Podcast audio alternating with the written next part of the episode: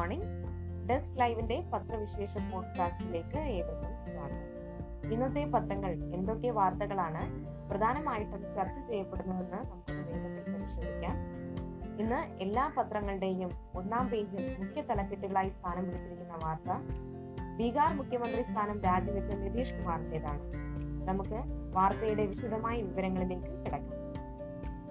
ഇന്നത്തെ മാതൃഭൂമി ദിനപത്രം ഇറങ്ങി കയറാൻ നിതീഷ്.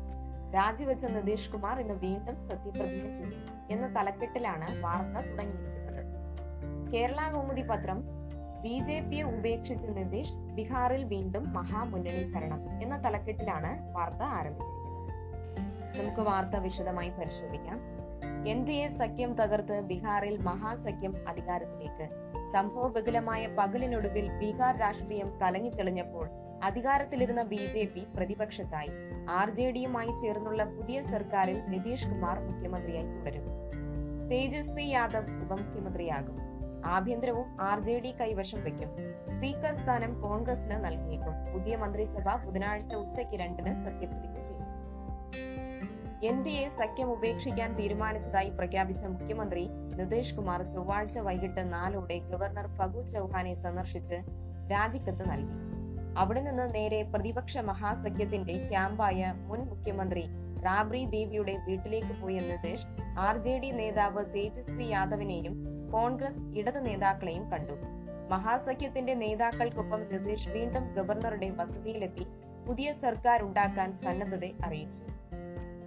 തേജസ്വിയും മുതിർന്ന ജെ ഡി യു നേതാക്കളും മുൻ മുഖ്യമന്ത്രിയും എച്ച് എ എം നേതാവുമായ ജിതൻ റാം മാഞ്ചിയും ഒപ്പമുണ്ടായിരുന്നു. എൻ ഡി എ സഖ്യത്തിലായിരുന്ന എച്ച് എ എം നിതീഷിനൊപ്പം മഹാസഖ്യത്തിലേക്ക് പോകുന്നു. നൂറ്റി അറുപത്തിനാല് എം എൽ എമാരുടെ പിന്തുണയുണ്ടെന്ന് സഖ്യം ഗവർണർക്ക് കത്ത് നൽകി. എം എൽ എമാരുടെ പേരു വിവരങ്ങളും സമർപ്പിച്ചു. ഇരുന്നൂറ്റി നാൽപ്പത്തിരണ്ട് അംഗ നിയമസഭയിൽ കേവല ഭൂരിപക്ഷത്തിന് നൂറ്റി ഇരുപത്തിരണ്ട് സീറ്റാണ് വേണ്ടത്. മുൻകൂട്ടി നിശ്ചയിച്ച തിരക്കഥ. ചൊവ്വാഴ്ച എം പിമാരുടെയും എം എൽ എമാരുടെയും യോഗം വിളിച്ചാണ് എൻ ഡി എ സഖ്യം ഉപേക്ഷിക്കുന്ന വിവരം ജെ ഡി യു പ്രഖ്യാപിച്ചത്. ബി ജെ പി പിന്നിൽ നിന്ന് കുത്തുന്നതായി യോഗത്തിൽ വിമർശനമുയർന്നു. നിയമസഭാ തിരഞ്ഞെടുപ്പിൽ ചിരാഗ് പാസ്വാനെ ഉപയോഗിച്ചും ഇപ്പോൾ ആർ സി പി സിംഗിനെ ഉപയോഗിച്ചും ജെ ഡി യുവിനെ തകർക്കാൻ ശ്രമിച്ചെന്നാണ് ആരോപണം. ഒന്നും അത്ര പെട്ടെന്നെടുത്ത തീരുമാനമല്ലെന്ന് നിതീഷിന്റെ നീക്കങ്ങളിൽ നിന്ന് വ്യക്തമാണ്.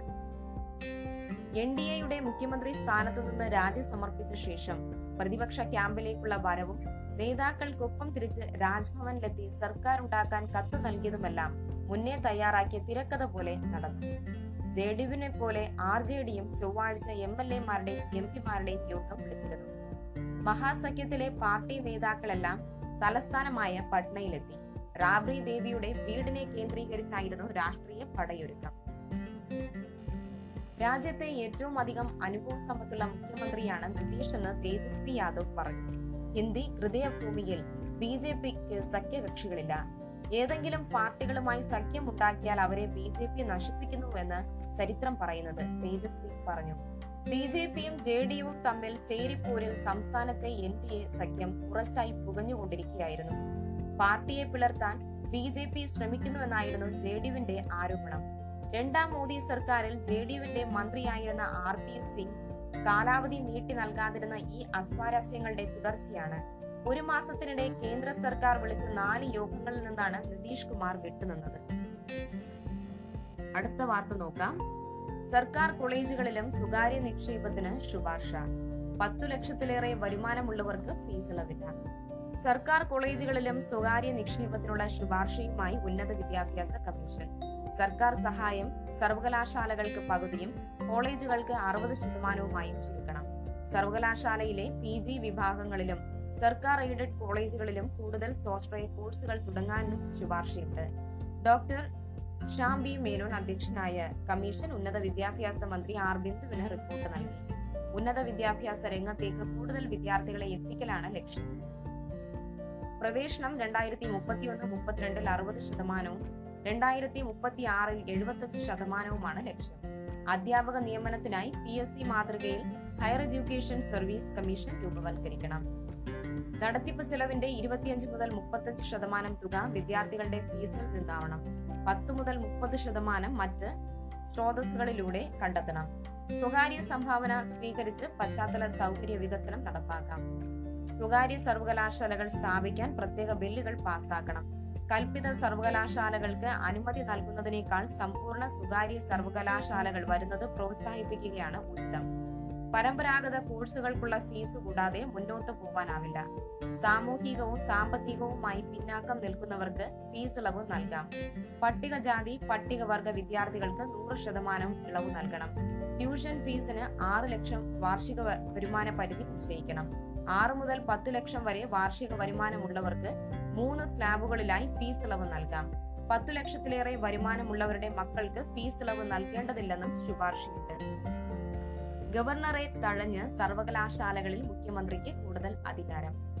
എല്ലാ സർവകലാശാലയുടെയും വിസിറ്റർ പദവിയിൽ മുഖ്യമന്ത്രിയെ നിയോഗിക്കണമെന്ന് ശ്യാം ബി മേനോൻ കമ്മീഷന്റെ ശുപാർശ. വിസിറ്റർ നിർദ്ദേശിക്കുന്നയാളാവണം വി സി. നിയമനങ്ങൾക്കുള്ള സെർച്ച് കമ്മിറ്റിയിലെ ചാൻസലർ പ്രതിനിധി. ഗവർണറുടെ അധികാരം കൂടുതൽ പരിമിതപ്പെടുത്താൻ ഓരോ സർവകലാശാലയ്ക്കും പ്രത്യേകം ചാൻസലറെ നിയമിക്കണമെന്നും കമ്മീഷൻ ശുപാർശ ചെയ്തു. സർവകലാശാലയുടെ ഭരണത്തിൽ വിസിറ്റർ എന്ന നിലയിൽ മുഖ്യമന്ത്രിക്ക് കൂടുതൽ അധികാര വ്യവസ്ഥയുണ്ട്.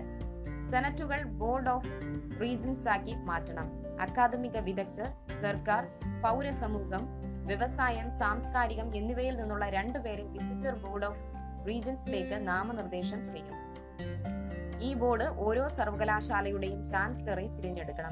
വർഷത്തിൽ ഒരിക്കൽ ചേരുന്ന ബോർഡിൽ അധ്യക്ഷ വഹിക്കുക വി സി നിയമനത്തിനായി വ്യവസ്ഥ ചെയ്തിട്ടുള്ള ഉത്തരവാദിത്തം നിറവേറ്റുക ബോർഡ് നിർദ്ദേശിക്കുന്ന നിയമങ്ങൾക്ക് ഓർഡിനൻസുകൾക്കുമൊക്കെ അംഗീകാരം നൽകുക വാർഷിക ബിരുദദാന ചടങ്ങിൽ അധ്യക്ഷത വഹിക്കുക തുടങ്ങിയവയാണ് ചാൻസലറുടെ ചുമതലകൾ. സെർച്ച് കമ്മിറ്റിയുടെ ശുപാർശയനുസരിച്ച് വൈസ് ചാൻസലറെ ബോർഡ് നിശ്ചയിക്കും. വിസിറ്റർ നിർദ്ദേശിക്കുന്ന ഒരു അക്കാദമിക വിദഗ്ധൻ ബോർഡ് ഓഫ് റീജൻസിന്റെ പ്രതിനിധി യു ജി സി പ്രതിനിധി എന്നിവരുൾപ്പെട്ടതാവണം സെർച്ച് കമ്മിറ്റി. അടുത്ത വാർത്ത നോക്കാം. ഇന്ത്യയ്ക്ക് ഇരട്ട വെങ്കലം നിഹാൽ സുവർണതാരം. ഇന്ത്യയുടെ ഇരട്ട വെങ്കല നേട്ടത്തോടെ നാൽപ്പത്തിനാലാം ചെസ് ഒളിമ്പ്യാഡിന് കുടിയിറങ്ങി. ഓപ്പൺ വിഭാഗത്തിൽ ഇന്ത്യ ബി ടീമും വനിതാ വിഭാഗത്തിൽ ഇന്ത്യ എ ടീമുമാണ് വെങ്കലം നേടിയത്. മലയാളി താരം നിഹാൽ സരീനും ഉദേശും വ്യക്തിഗത ചാമ്പ്യന്മാരായാണ് ഇരട്ടി മധുരമായി. മൊത്തം ഏഴ് വ്യക്തിഗത മെഡലുകളാണ് ഇന്ത്യൻ താരങ്ങൾ നേടിയത്. ഓപ്പൺ വിഭാഗത്തിൽ ഉസ്ബെക്കിസ്ഥാൻ സ്വർണവും അർമേനിയ വെള്ളിയും നേടി. വനിതാ വിഭാഗത്തിൽ യുക്രൈനാണ് സ്വർണം. ജോർജിയ വെള്ളി സ്വന്തമാക്കി.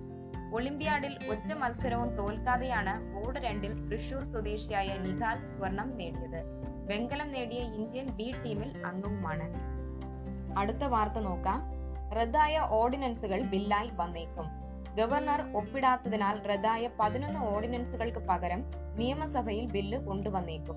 ഈ അഭിപ്രായത്തിനാണ് സർക്കാരിൽ മുൻതൂക്കം. ഗവർണറുമായി ഒത്തുതീർപ്പുണ്ടാക്കിയ ശേഷം അസാധുവായവ വീണ്ടും ഓർഡിനൻസായി കൊണ്ടുവരണമെന്ന അഭിപ്രായവും ഉയർന്നെങ്കിലും തൽക്കാലം അത് വേണ്ടെന്നാണ് നിലപാട്. ഓർഡിനൻസുകൾ കൂടുന്നതിനോടാണ് ഗവർണർ പരസ്യമായി എതിർപ്പ് പ്രകടിപ്പിച്ചത്. ഇത്രയും കടുത്ത എതിർപ്പ് ഉയർത്തിയ ശേഷം ഓർഡിനൻസ് അംഗീകരിക്കാൻ ഗവർണർക്ക് ബുദ്ധിമുട്ടുണ്ടാകും. ഓർഡിനൻസുകളുടെ ഉള്ളടക്കത്തോട് ഗവർണർ എതിർപ്പ് പ്രകടിപ്പിച്ചിട്ടില്ലാത്തതിനാൽ അവ നിയമമാക്കുന്നതിനെ അദ്ദേഹത്തിന് എതിർക്കാൻ കഴിയില്ല. അസാധാരണ നിലയിൽ ഇനി ഒക്ടോബറിലെ നിയമസഭയുള്ളൂ. ലോകായുക്ത നിയമ ഭേദഗതി പോലെ ഏറെ വിവാദമായ നിയമനിർമ്മാണത്തിന് തിരക്കിട്ട സഭ വിളിച്ചു ചേർക്കുന്നത് അനാവശ്യ ചർച്ചകൾ ഇടയാക്കുമെന്ന വിലയിരുത്തലും സർക്കാരിലുണ്ട്. അഴിമതി തെളിഞ്ഞാൽ പൊതുപ്രവർത്തകർ വഹിക്കുന്ന സ്ഥാനത്ത് തുടരാൻ അർഹതയില്ലെന്ന് വിധിക്കാനുള്ള ലോകായുക്തയുടെ പരമാധികാരം തടയുന്നതാണ് നിയമസഭയിലെ പ്രധാന ഭേദഗതി. ലോകായുക്തയുടെ വിധിയുടെ മേൽ മുഖ്യമന്ത്രിക്ക് അധികാരം നൽകുന്നതാണ് ഭേദഗതി. ലോകായുക്തയുടെ അധികാരം സർക്കാർ കവരുന്നതിൽ സി പി ഐയും എതിർപ്പുയർത്തിയിരുന്നു. ഈ സാഹചര്യത്തിൽ ലോകായുക്ത നിയമത്തിലെ ഭേദഗതി സർക്കാരിന് തലവേദനയാണ്. ഓർഡിനൻസുകൾ പുതുക്കാൻ ഗവർണർ വിസമ്മതിച്ചെങ്കിലും അദ്ദേഹത്തെ കൂടുതൽ പ്രകോപിപ്പിക്കേണ്ടെന്ന നിലയിലാണ് സി പി എം നേതാക്കളുടെ പ്രതികരണം വന്നത്. ഗവർണറോട് ശത്രുതയില്ലെന്നും ഏറ്റുമുട്ടലിന് ഇല്ലെന്നുമാണ് L D F convener E P ജയരാജന്റെ പ്രതികരണം. ഗവർണറുടേത് അസാധാരണ നടപടിയെന്നാണ് മന്ത്രി പി രാജീവ് പറഞ്ഞത്. നേരത്തെ വിശദമായി പരിശോധിച്ച് അനുമതി നൽകിയ ഓർഡിനൻസുകളാണ്. ചില അടിയന്തര ഘട്ടങ്ങളിൽ ഓർഡിനൻസ് അനിവാര്യമാണ്. ഭരണഘടനാ ഉത്തരവാദിത്തങ്ങൾ സർക്കാരും ഗവർണറും നിറവേറ്റണമെന്നും മന്ത്രി പറഞ്ഞു. അടുത്ത വാർത്ത നോക്കാം. മോൺസൺ മാവുങ്കലിന്റേത് തട്ടിപ്പ്. പോലീസ് ഉദ്യോഗസ്ഥർക്ക് ക്ലീൻ ചീറ്റ് നൽകി ക്രൈംബ്രാഞ്ച് വ്യാജ പുരാവസ്തുക്കളുടെ മറവിൽ മോൺസൺ മാവുങ്കലിന്റെ തട്ടിപ്പിൽ ഐ ജി ജി ലക്ഷ്മണൻ അടക്കമുള്ള പോലീസ് ഉദ്യോഗസ്ഥർക്ക് ക്ലീൻ ചീറ്റ് നൽകി ക്രൈംബ്രാഞ്ച് ഹൈക്കോടതിയിൽ റിപ്പോർട്ട് നൽകി. പോലീസ് ഉദ്യോഗസ്ഥർക്ക് മോൺസണുമായി അടുത്ത ബന്ധം ഉണ്ടായിരുന്നെങ്കിലും തട്ടിപ്പിൽ അവർക്ക് പങ്കില്ലെന്നാണ് റിപ്പോർട്ടിൽ പറയുന്നത്. അതേസമയം K P C C president K സുധാകരന്റെ സാന്നിധ്യത്തിലാണ് മോൺസൺ ഇരുപത്തഞ്ച് ലക്ഷം രൂപ കൈമാറിയെന്ന ഹർജിക്കാരന്റെ ആരോപണത്തിൽ അന്വേഷണം ആവശ്യമാണെന്നും റിപ്പോർട്ടിൽ പറയുന്നു. ഇതുവരെ കെ സുധാകരനെ ചോദ്യം ചെയ്തിട്ടില്ല. അന്വേഷണ ഉദ്യോഗസ്ഥനായ crime branch S P M J സോജനാണ് report നൽകിയത്. തട്ടിപ്പ് കേസിൽ അന്വേഷണത്തിനായി പ്രത്യേക സംഘത്തെ നിയോഗിക്കണമെന്നാവശ്യപ്പെട്ട് പരാതിക്കാരനായ ഷെമീർ നൽകിയ ഹർജിയിലാണിത്.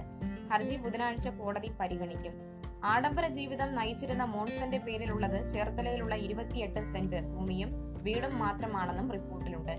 കലൂരിലേത് വാടക വീടായിരുന്നു. ചേർത്തല കെ എസ് എഫ് ഇയിൽ ഭാര്യയും മക്കളുടെയും പേരിൽ ഇരുപത്തിരണ്ടര ലക്ഷം രൂപയും ഉണ്ടായിരുന്നു. ഈ തുക കണ്ടുകെട്ടി. ആരോപണ വിധേയനായ ഐ ജി ജി ലക്ഷ്മണയ്ക്കെതിരെ വകുപ്പുതല അന്വേഷണം നടത്തുന്നുണ്ട്.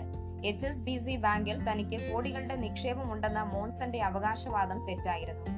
മോൺസനെതിരെ പന്തളം പോലീസിന് ലഭിച്ച പരാതിയിൽ നടന്ന അന്വേഷണത്തിൽ ജി ലക്ഷ്മണ ഇടപെട്ടെന്ന ആരോപണം സത്യമാണ്. Retired D I G S സുരേന്ദ്രന്റെ വീട്ടിൽ നിന്ന് പതിനഞ്ച് ലക്ഷം രൂപ കൊണ്ടുപോയെന്ന് ചോദ്യം ചെയ്തവർ പറഞ്ഞിട്ടില്ല.